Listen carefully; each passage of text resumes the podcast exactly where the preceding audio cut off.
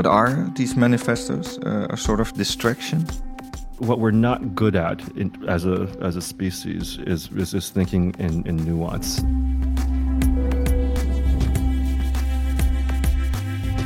telling people that the world is complex is not is, is not so quotable. It, it doesn't get them. It, it, it doesn't get the, the, the blood boiling. It doesn't rouse passions. And but uh, I would like to make an argument for well-grounded, thoughtful moderation, which these days to me is probably the most radical position it seems that you can take. This is season three of Verwondering, the leading design podcast of the Netherlands. In Dutch, verwondering means wonderment. Every episode, Harald Dunnink talks to other designers and creative directors about the impact of their work, from artists to curators. Together, they explore what makes a design meaningful. Harald is the founder of design agency Momkai and the initiator of Memberful Design.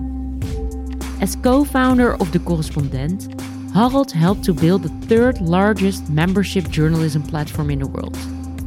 This eye opening podcast is a visual journey too. You can view all the designs that Harald and his guests discuss by visiting the show's gallery on verwondering.com.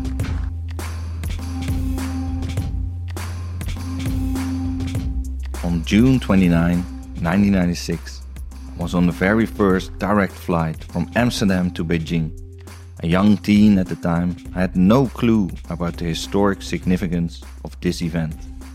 As we went on holiday, I simply joined my parents on this inaugural flight by KLM, the Royal Dutch Airlines, when it opened its first direct route to China. It gave me my first taste of life outside of Europe and a peek into a culture so vastly different than one I grew up in. One thing was remarkably similar to my own upbringing the streets were flooded with bicycles. In those days, a bicycle was one of the most popular products in China and even considered a perfect wedding gift. The country was known as a bicycle kingdom, and the vast majority used them to get around. Hordes of cyclists flowed like rivers to Chinese cities. How much the world has changed since then. That airline company added many more destinations to its roster, in the streets, pollution and congestion became the norm, as the motor vehicle now ranks amongst the most popular products in China. The country is en route to dethroning the US and becoming, once again, the world's largest economy, achieved a crucial role in the global supply chains. And as we become more interdependent, we are subject to the fragilities that arise. Globalization, now excessive, once seemed to offer designers both the tools and the challenges that we love to take on. It did, only to bring along with it a climate crisis that we're just now beginning to fully understand, and which impact we see in rising sea levels, sinking cities, and extreme heat waves no carefully designed Dyson can keep us cool from. Mix in the old pandemic, energy costs that go through the roof thanks to the world's largest country waging war, and add just a single ship running aground in the Suez Canal, causing a monumental traffic jam, and we find ourselves with a globe that isn't the borderless adventure land we once hoped it would be. As the geopolitical landscape shifts, wouldn't it be great to have a guide to help us make sense of it all? Luckily, design is collaborative in nature and I'm deeply honored to welcome our guest of today, Eric Chen, the new general and artistic director of Het Nieuw Instituut, the New Institute, that weirdly intriguing place for architecture, design, and digital culture, based in Rotterdam, the Netherlands. Eric grew up in Chicago with his Taiwanese mother. In California, he studied architecture at Berkeley, followed by design history at Cooper Hewitt in New York. On a whim, he moved to China, and by 2010, he was the creative director of the Beijing Design Week. For seven years, starting from 2012, he built a collection from scratch for M, a brand new museum in Hong Kong. He was the curatorial director of Design Miami, served on numerous boards and juries, wrote a book on 20th century Brazilian furniture design, and his articles have been published anywhere from the New York Times, Wallpaper, and Design to CNN, Architectural Record, Fast Company, and fantastic man. For the past 13 years, he lived happily in Shanghai and had no intention of leaving. What drew this explorer to a young institution that nevertheless has a long history, a story that he has admired for years? And what can we learn about connecting with our own cultural heritage? Eric, welcome to my study at Momkai. Great, thanks, Harald. uh, where's home for you? Rotterdam. yeah, no, I um, was very lucky to um, have found a great uh, apartment on Yeah. Breitnerstraat, uh, Yeah. not far from the New Institute. Uh, and, I, and I say very lucky because, uh, I mean, speaking of all these sort of um, uh, urgencies and so on that you uh, uh, so so eloquently brought up in your in- introduction, before I moved here, uh, or as I was moving here, uh, a lot of people were warning me how, how difficult the housing situation Yeah, is. yeah. Um, and I, I must say, maybe in a slightly uh, dismissive, maybe even slightly arrogant way, having lived in sort of New York and Hong Kong and Yeah, yeah. Shanghai, I was like, how, how bad could it be? Yeah, yeah. Uh, but I, I can assure you, um, yes, I realize how bad it truly is because it's, it's, it's quite difficult. Yeah. Uh, w- worse than uh, any place I've seen. Really? That bad? Yeah. um, and wha- what is what is um, wrong with it? What? How would you describe that? Well, uh, I mean, of, course, there there there are the, the much broader issues, but I mean, it just in terms of my my per- personal um, uh, experience, I just couldn't, you know, um, uh, on the website of one of the main uh, rental agencies, uh, it said, you know, uh, uh, you're welcome to.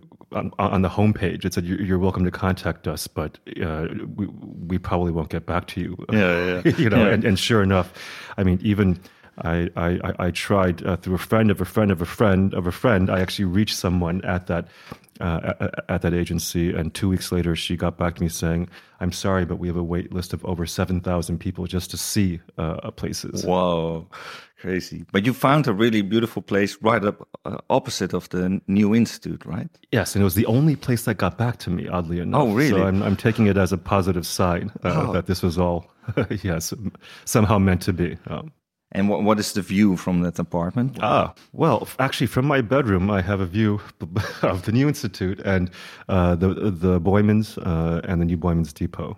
So Yeah, so Boijmans is the, the museum Yes. uh, in Rotterdam for for uh, contemporary art, and um, they build a really beautiful. Uh, I was there yesterday, um, seeing the depot for the first time. So I think this from the museum, it's the first time that yeah you can see all the works, um, uh, and it's this beautiful building, almost like um, yeah a bowl. Yeah, it's a giant yeah. mirrored bowl. Yeah. Yeah. Uh, um, I heard that it was inspired by the, a sort of shiny bowl from IKEA. Yeah, well, that's what Winy Maas of MVRDV, the, the architect, uh, has, uh, has, has has revealed. Yes. And but it also gave me a, a um, almost literally a, quite a different view on the new institute because the building's uh, opposite. The building that building is I think from 1993. Yeah. But you see that reflected in the in this giant sort of bowl.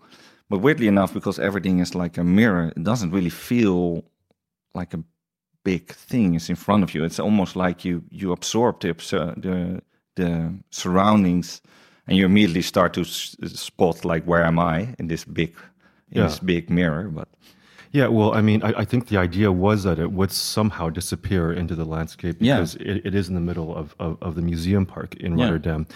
Um, and in fact, uh, besides besides um, uh, being inspired by an IKEA uh, a salad bowl, um, uh, you know, Winy uh, the architect, will will often talk about how um, that that shape uh, was appropriate because uh, his intention was to actually create more green than was being taken away because of the bowl shape. Yeah. Uh, at least at least theoretically, Yeah. uh, uh, the roof of the building uh, is is therefore bigger than the, than its footprint. oh, Yeah. and the roof is a garden, right? Uh, not all of it, but No, yes. uh, partly there are like trees on there. yes, there's some some green there. Yes. Yeah, and and uh, you you came before um, uh, you came from uh, from Shanghai now, where you were for thirteen years. Oh, uh, uh, three years. Uh, Three It years? was, it was Beijing, Hong Kong, and Shanghai was was 13 years in total. Oh, Yeah. in China was Yeah, thirteen yeah. years. Okay. Um, what, what drew you to the institute? Yeah, um, I mean, as as as as you mentioned, uh, the institute and also uh, its predecessor organizations uh, were were uh, institutions that I was uh, that I knew uh, and, and, that I always uh, had had admired. Um, you know, my first visit to Rotterdam in the mid 2000s was actually uh, at the invitation of what was then the, the Netherlands Architecture Institute. Mm-hmm. Uh, which was uh, subsequently merged into the new institute uh, alongside uh, the, the Premsela and, and, and virtual culture, the um, the the design, fashion, and e-culture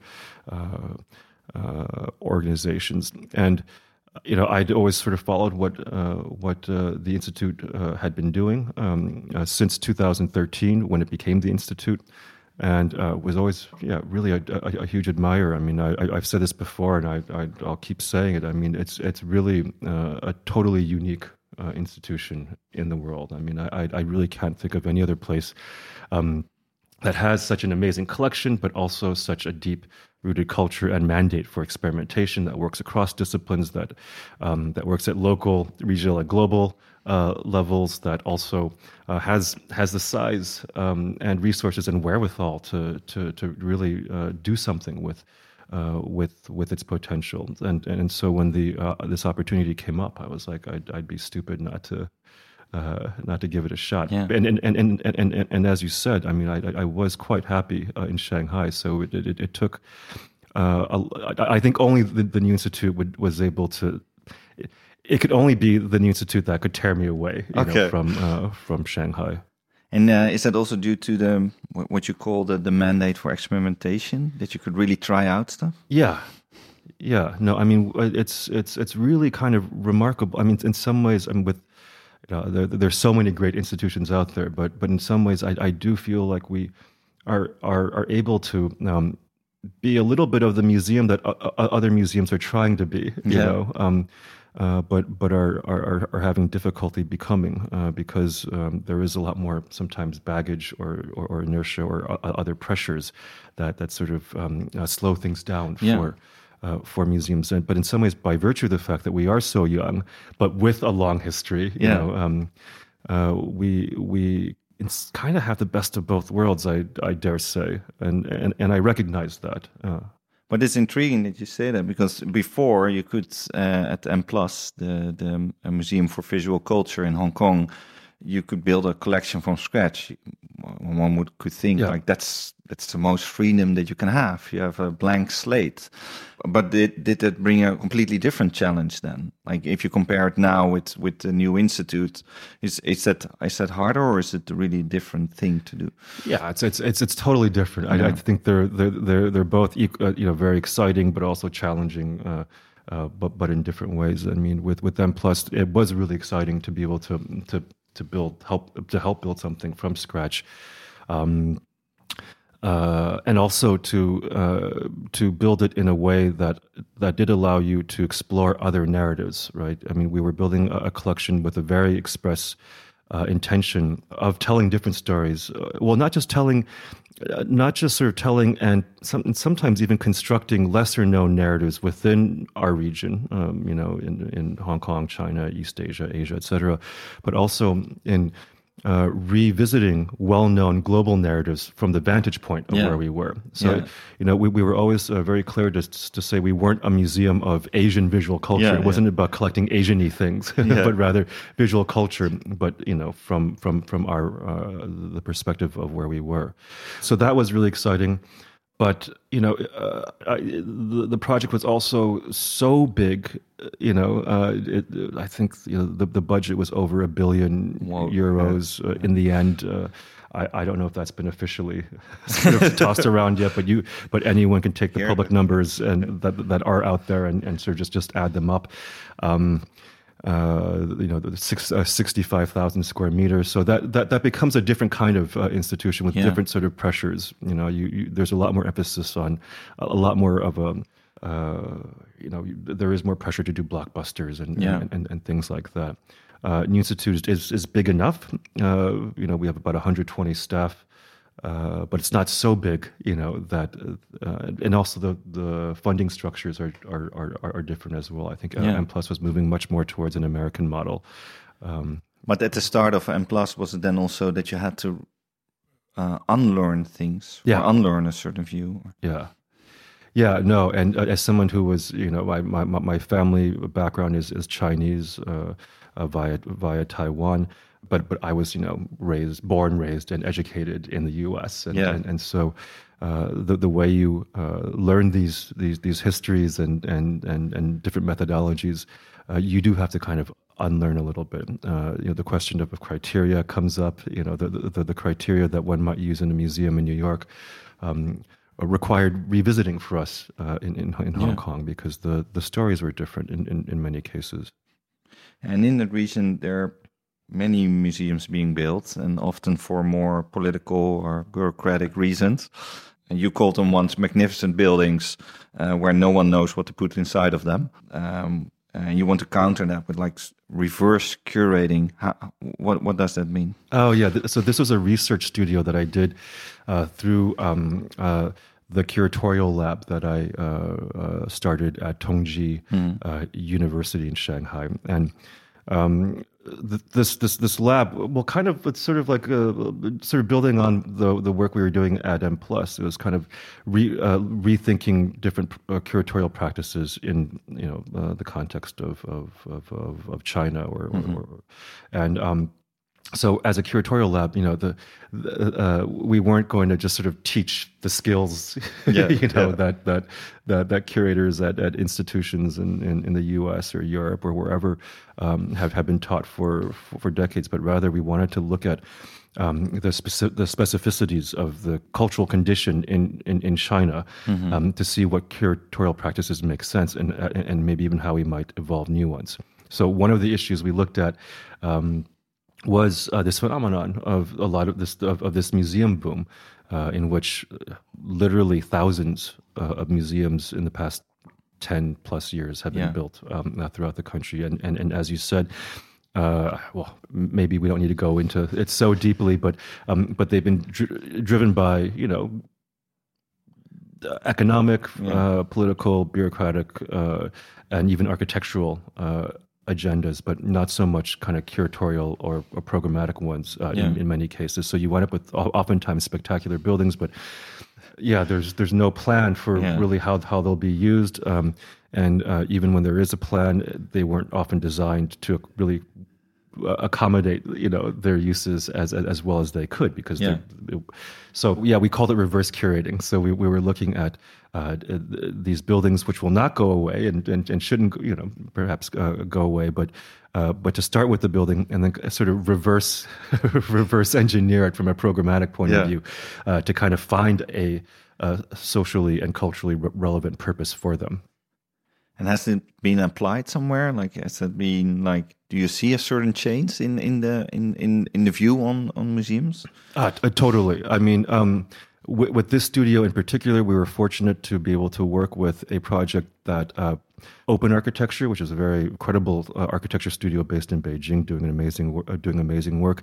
Um, they were commissioned to design a kind of museum slash monument slash landmark, you know, by uh, by by a, a city in, in, in north northeast China um, or in, in, in Shandong province, and, and and that was a brief, and, and this was very and this is very common, you know. Yeah. Uh, design something cool for us, you know, and, and, and make it cultural. Yeah. Um, and, and and Open's fantastic, and, and and they're very good at giving um, uh, the, their projects, you know, real social uh, social value in general.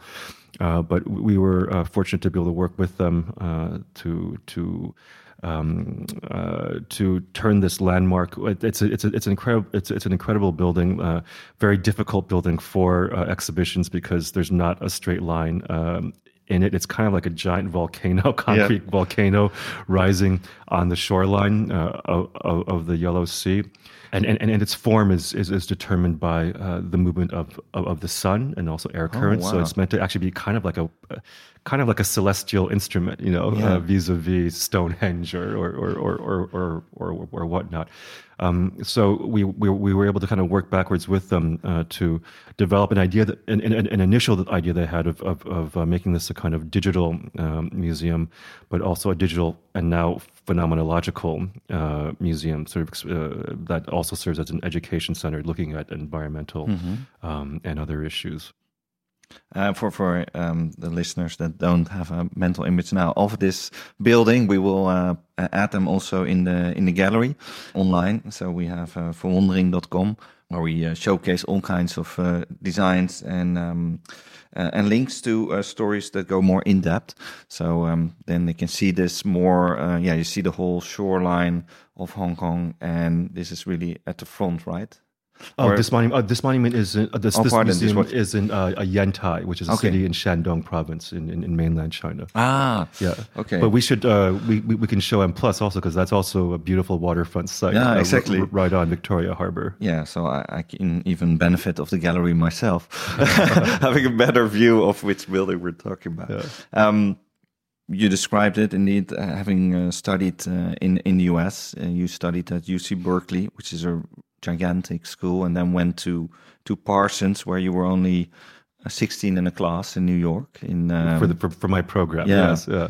um, to me, it almost uh, looked to me a bit like um, you have found maybe your new Parsons because you you came from uh, a, a gigantic country, China, to to that small little country of the Netherlands. Yeah. Does it feel a bit like that? That you feel like it's a more smaller scale, a different kind of operation? It's not something that I that I think about. Um, uh, you know, in some ways, the projects I was able to work on in China were bigger physically, um, you know, uh, and and maybe bigger in some cases budget wise and bigger audience wise, but.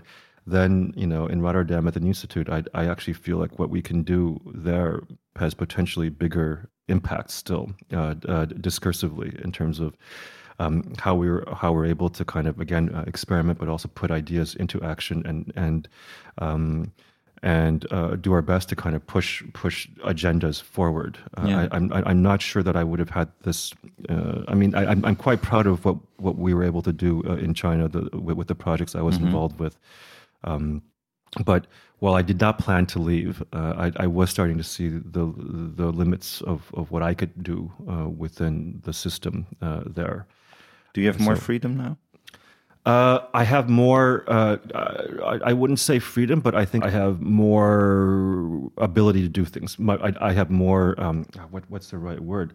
Um, I have more authority uh, in in some ways because uh, as a museum uh, director, you know, you can make decisions um, that uh, I wouldn't be able to make, uh, you know, uh, in China. Yeah, yeah, because of course you worked in Hong Kong, so you're right there on the border with uh, with Shenzhen.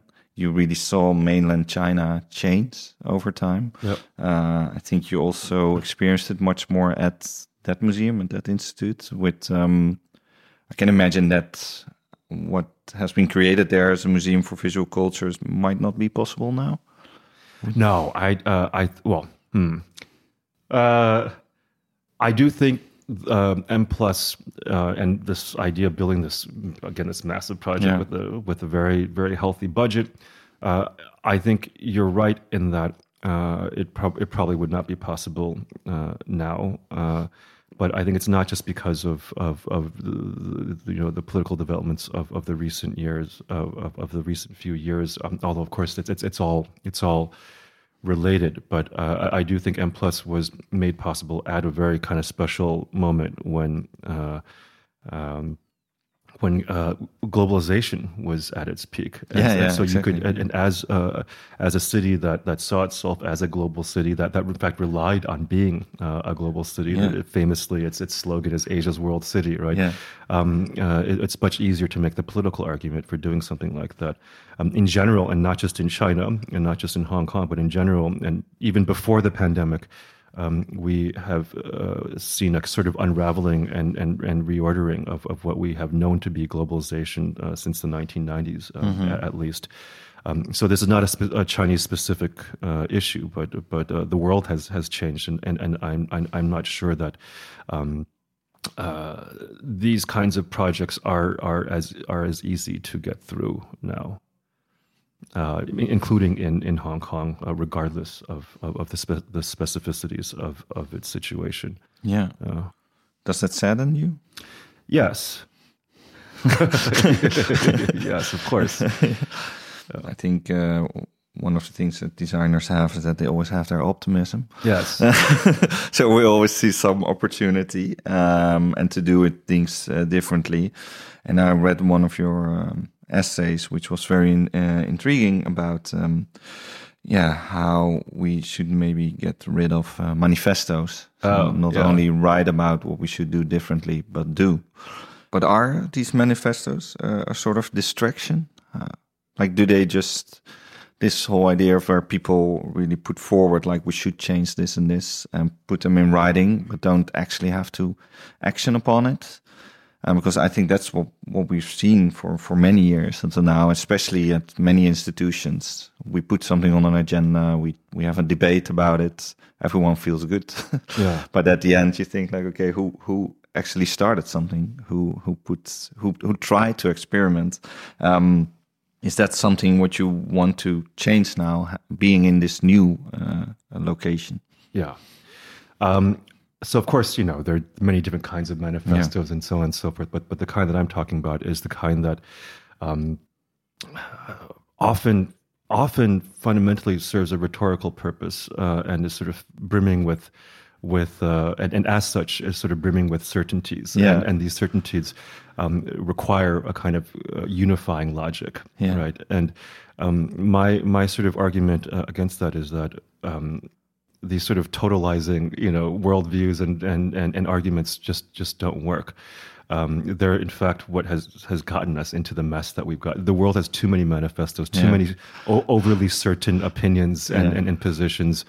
Um, uh, we, we don't need more of that because the because the issues we face are much more complex than that. And I think sort of going back and forth with these very uh, very dogmatic uh, dogmatic manifestos is a distraction, and in fact, it is often um, more damaging than than anything else. I mean, it it, it, sorry. Yeah. No, no, no. I was just wondering, like, was there one that was the tipping point for you? One that you thought, like, oh, now I.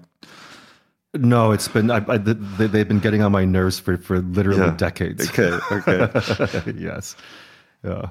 and um, uh, weirdly enough, it's also kind of sort of a manifesto to stop with the manifesto. Totally. right? Yeah, yeah, Totally, The yes. irony. Yeah. Um, but then, of course, the immediate question is, how do you put that in practice? Yeah. I mean, it's it's it's very difficult, and that's why um, you know uh, so many things often seem so um, intractable. And uh, uh, I think what we're what we're not good at in, as a as a species is is, thinking in in nuance uh, and and also um, adapting to uh, situational ways of, of, of, of thinking. We, we, we, we need, we want blanket rules and blanket statements, you know, because we want that certainty.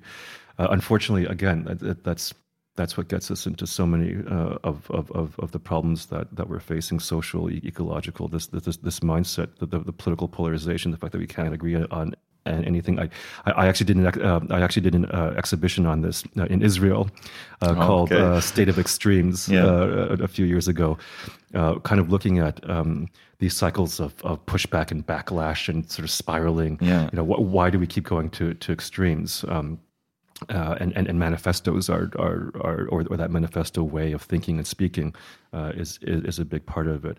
Um, so it's it's it's it's again it's it's it's hard to uh, you know it, uh, telling telling people that the world is complex is not is, is not so quotable. It, it doesn't get No. them it, it, it doesn't get the, the the blood boiling. It doesn't rouse passions and um, uh, but uh, you know I I would like to make uh, an argument for uh, well-grounded, uh, thoughtful moderation, which these days to me is probably the most radical position Yeah. it seems that you can take. Yeah, you have one uh, researcher in your team, uh, Klaas uh, Kuitenbrouwer, um, who advocated the, the ZOOP, uh, a sort of corporation in which li- human life collaborates with, with non-human life. So non-human interests uh, um, have a sort of interest in um, into the organizational decision making. How should we view this non-human interest? So how how how would that work?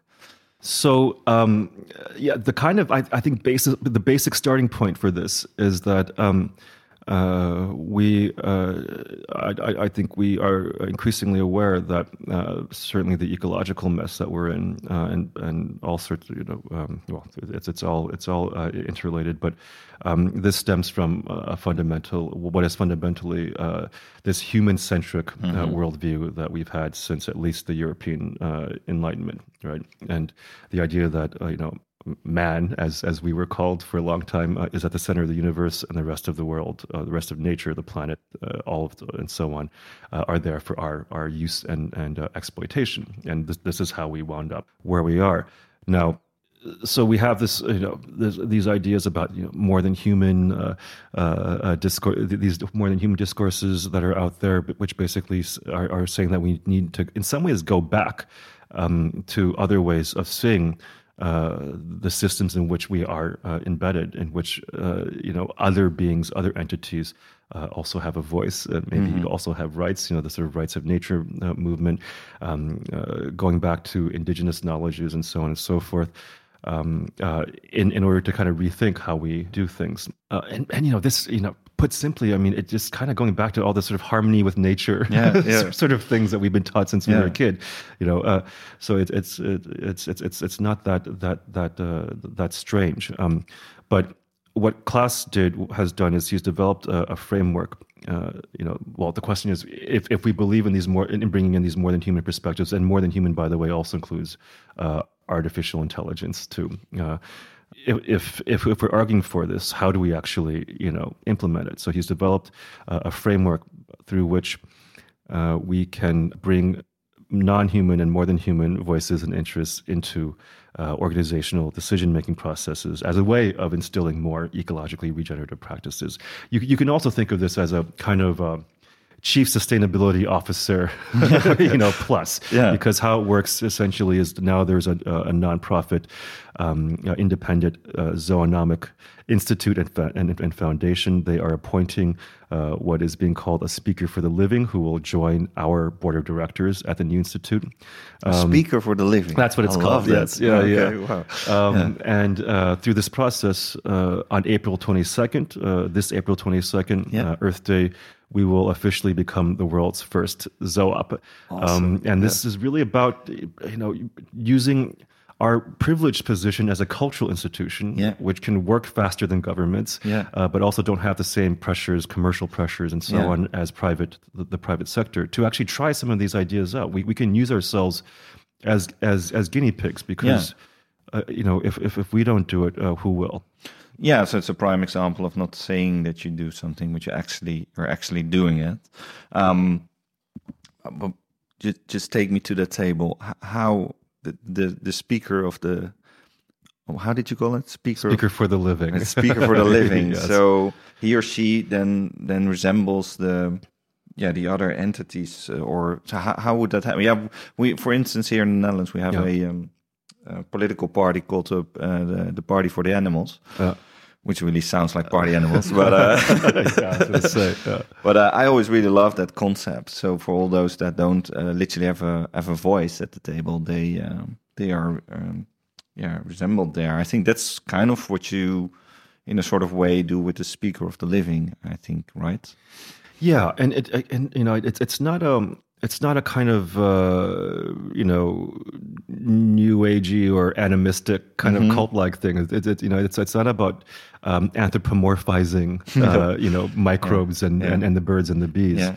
It, it really is a way of changing. Uh, well, at least for me, it, it's a way of um, uh, changing our mindset or how we frame our relationship to other um, being so that we can uh, perhaps take ideas that are already out there. You know, again, whether it's harmony with, with nature or or or or or or, um, or just existing like sort of ecological yeah. um, ideas, um, just sort of take them further to to more deeply embed them uh, in the ways that we um, do things. So. Uh, for example, our our garden uh, yeah. uh, at the New Institute uh, is being. Uh, if you were there yesterday, yeah, you, yeah, may have no, some construction. I've seen it uh, degrade over time. Like it was, it was the so the garden is partly also a waterfront. What's happening to the garden now? Yeah, so it's um uh, it's it's being uh, let's say transitioned. Um, uh, along with sort of zoonomic uh, uh, principles. So we have uh, an, an, ecologist uh, working um, on the garden. Uh, so it's not so much about you know imposing a garden design yeah. on on the site, but but also, but but but more to the point. Um, uh, let, letting the design be driven by the the needs of the different species that yeah. will both uh, inhabit it and also use it in order to kind of uh, create the healthiest sort of system there um, uh, as possible in, in, in, in, in the most sustainable way. Interesting. Yeah, we had um, Piet Oudolf yeah, on the show sure. Uh, earlier. Um, the, the the world famous uh, garden designer. He uh, designed, for instance, the High Line uh, in uh, in New York, and um, abandoned um, railway road through Manhattan, um, where they they built a park uh, upon. And he's really always looking for yeah more of a perennial vision on it. That um, how can it exist for way longer, and how can it uh, have uh, plants that are indigenous to to the area and also serve uh, yeah the, the ecosystem in that area which was at the time when he did that uh, he, I think his big breakthrough was the Lurie Garden in, in Chicago. You must have seen that oh yes of course. Yeah, yeah. yeah so yeah. it's um, that's right. it's a beautiful garden in between yeah skyscrapers. I think it's on top of a, a parking uh, garage, yeah, which used to be an yeah completely non-sexy site, and which he totally transformed into a beautiful garden and used a lot of plants from from that whole Michigan area. I think, uh, very much focused on yeah how how can you better understand that ecosystem, and then it can also exist for longer, and it's also more self-sustaining in a way. Uh, and I think that's a really a beautiful view. It's almost weird that that is indeed kind of like a new view because it kind of feels more like view, you go back to yeah, yeah, yeah, totally, yeah, um, yeah. It's, yeah, I mean, again, it's um, all, a lot of these ideas have been there for yeah. for, for a very long time, uh, and and so part of um, uh, what we need to do is to figure out how to kind of reframe them in a in in a way that that that allows us to to to use them and and uh, well not just use them now but also make a compelling narrative yeah. out of them now. It's almost like it's for the first time really becoming a more holistic view. You really get the different perspectives. Yeah. Um, where, of course, would you say uh, artificial intelligence also uh, having a place there? H- how could we understand that? How, how would that have its uh, place at that table? Yeah. Well, that's a um, that's a very good question, uh, and um, but uh, I think you know um, where AI and, and, and, and, and technology can come in, is, is, is especially is uh, through the use of, of, of, tools. And I know that um, we are working now on an installation uh, for the Milan Triennale uh, mm-hmm. later this, this summer that will look at um, uh, not just the zoo on specific sites that we've identified, but also we've commissioned uh, designers and, and, and, others to develop uh, tools that help make these non human voices visible. Mm-hmm. And so, it, it, in, in, in doing that, uh, we are able to kind of understand really what uh, what's happening uh, on, on, these sites better uh, in order to sort of define what these voices are in order mm-hmm. to account for them. Uh, so Still sounds very abstract. Yeah, yeah, it, it, it, it is. Um, but we, uh, but that's also, I think, why it's it's it's increasingly important for us to to become a testing ground so that these things uh, yeah. become less abstract. So, uh, hopefully. Uh, after April 22nd, and also at the Triennale, we'll have more to to, to show to to make it more concrete. And uh, and again, I, I you know, um, it's not just about showing; it, it is really about about testing. yeah and and um, then you had to test this idea of testing more on on the people that you work with now. Yeah. Like how how did you went about to doing that? How did you want like when you enter a new location? You've you've just been there now, maybe half a year, year, so. yeah, something like that. Yeah. yeah. Uh, so how do you go about to bringing that change? If you want to change something within a team.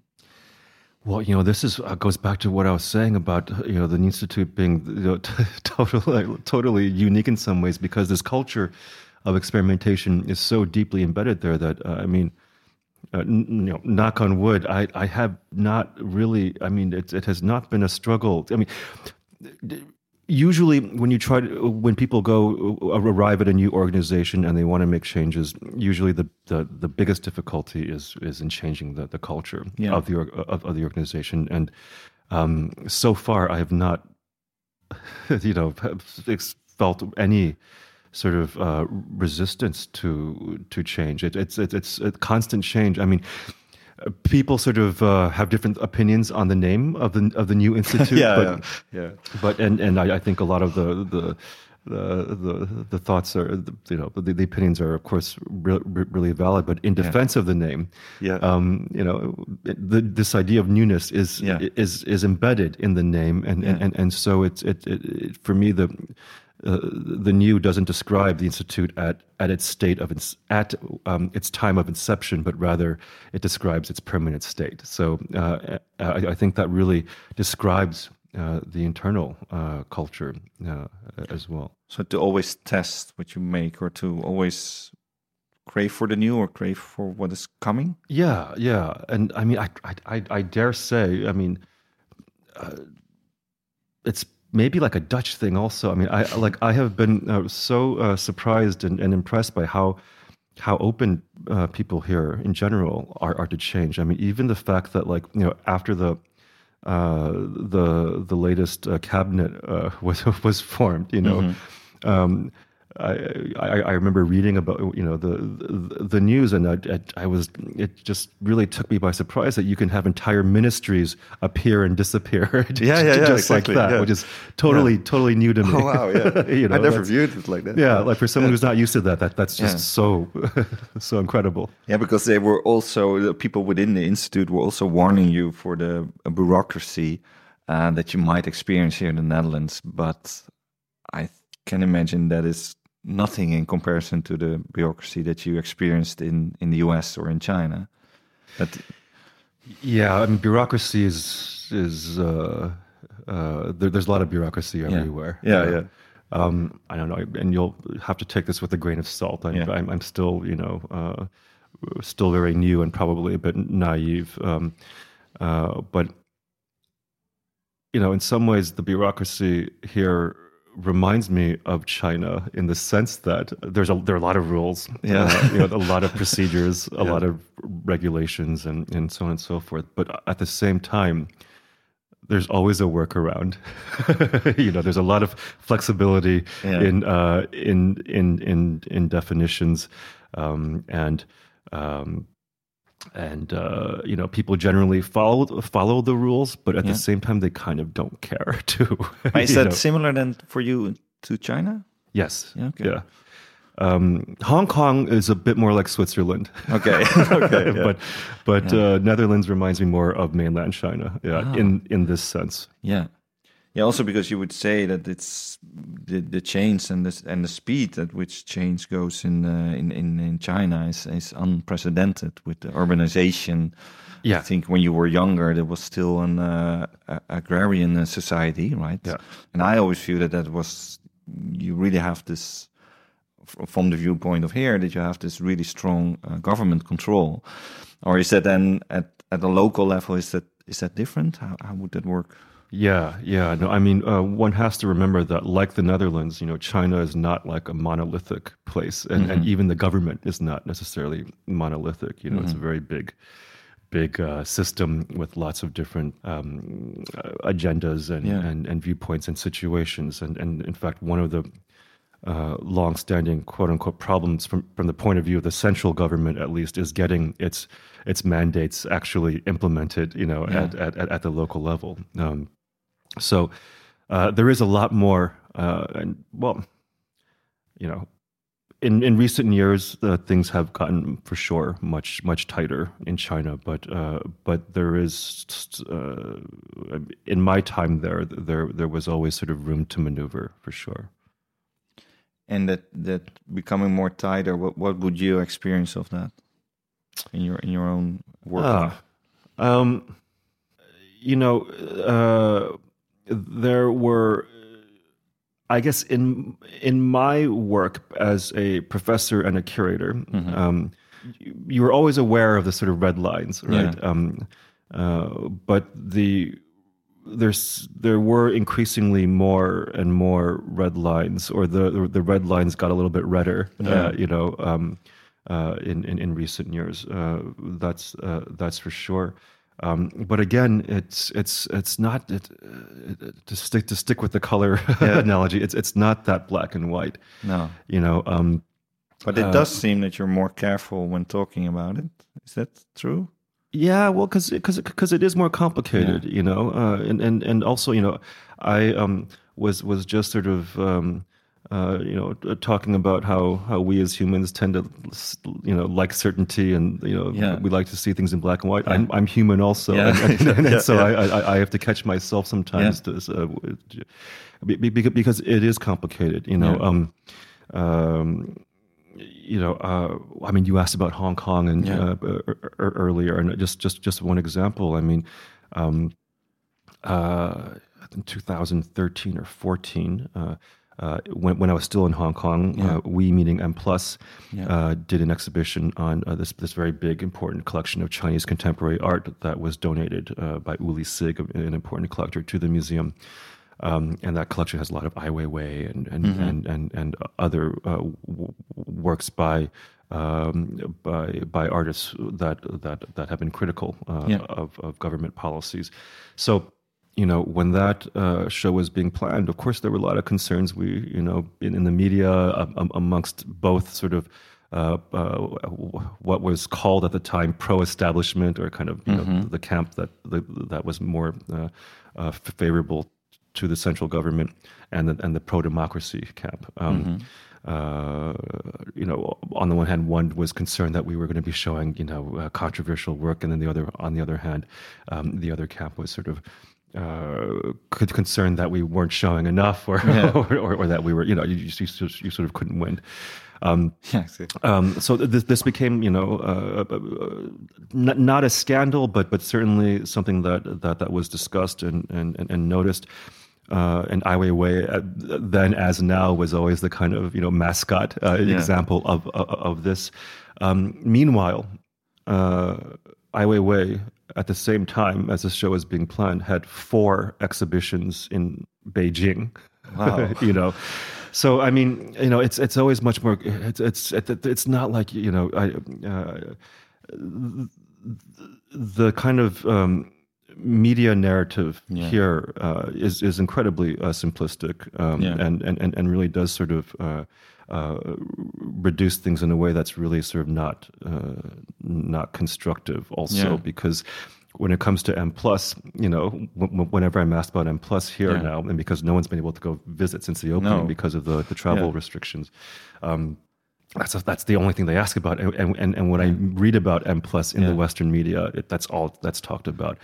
Um, and so people are, it, it- becomes people are concerned that uh, there's going to be censorship and so on and so forth. Yeah. And I'll, I'll, I'll be very honest. I mean, um, I, I think a lot of this media uh, brouhaha is actually going to make it a self fulfilling prophecy uh, because the, the more you talk about it, the more. Uh, uh, the, the the more you're actually sort of uh, Yeah. fanning that that that uh, the the the, the intensity of the scrutiny and and and and the politic and the politicization of of the museum. And in your work, I was also uh, kind of um, thinking about the the, um, the the architects, which which path I can imagine that that feels more closer to to your own uh, path, uh, being uh, the the Chinese American architect uh, I.M. Pei, who is um, sadly passed away uh, in uh, 2019. He uh, became 102. Uh, um, And among the greats of the modernist uh, generation of architecture, and they really created a beautiful space. I think everyone knows the Louvre, and uh, decided to move to the U.S. to study architecture, and was kind of forced to to stay there. I think during the the, the second uh, Sino-Japanese War. I think Yes. that's that's like Otherwise known as World War II. yeah, uh, it's here, like yeah. this is closer before it, right? This is 1937, I think. Um, and um, he, you you you met him once, right? Like you had yeah. lunch with him. Oh yeah. Oh, oh, you read the story. yeah, yeah, yeah. Um, Oh, uh, in Gramercy, yeah, because I, I lived in Gramercy uh, in in New York, uh, um, uh, close close by there at the Gramercy Tavern. But what do you remember of that conversation with him? Yeah, so at that point, I forgot what what what age he was, but he was well into his nineties. I, I, think maybe ninety seven or, or, or ninety eight even. Yeah. Um, and I uh, was uh, working uh, at M Plus, and we were starting to think about doing an IM exhibition because. Um, believe it or not, he, there was none. There had never yeah. been one of uh, at least no large scale uh, exhibition because because he didn't want one. Yeah. You know, here's the designer of yeah you know some of the great museums, uh, museum spaces in the world, yeah. the Louvre, the, the, National Gallery in, in, in Washington D.C. But but he never had his own uh, museum show. Again, yeah. he, he, he didn't want it. But um, so uh, we were. I I wanted to do uh, an interview with him. Uh, and so I uh, went through his his son Sandy, who uh, who, who was a friend of a friend, yeah. and, and, and who was has been so supportive uh, throughout this whole process. Um, and uh, Sandy tried to arrange this, but his his father, uh, I.M. Pei, insisted that we have lunch uh, first. Yeah, uh, and Sandy was like, you know.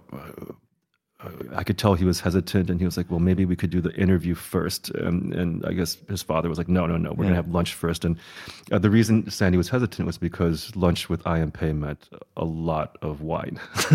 and sure enough, you know, um, I forgot what he ordered, but uh, he the, the, he he he um, you know, he was a regular uh, at at the restaurant, and they they they knew what he wanted, and so there was a a, a generous um, helping of wine, and yeah. you know afterwards we did the we started the interview, and uh, you know, I have to say the most I got out of the the interview was basically this this story.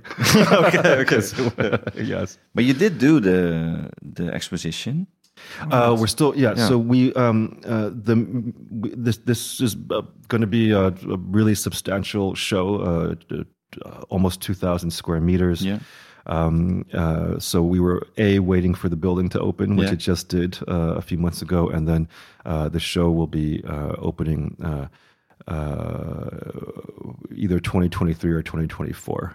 Okay, so that's still still coming up. Yeah, and uh, you're the new as the Institute, the new artistic director of the London Design Biennale, right, for next year? Yes, yeah. So we, um, I'm super excited that we um, uh, will be uh, as the new institute, the artistic director of the next London Design Biennial yeah. Uh, uh, in 2023.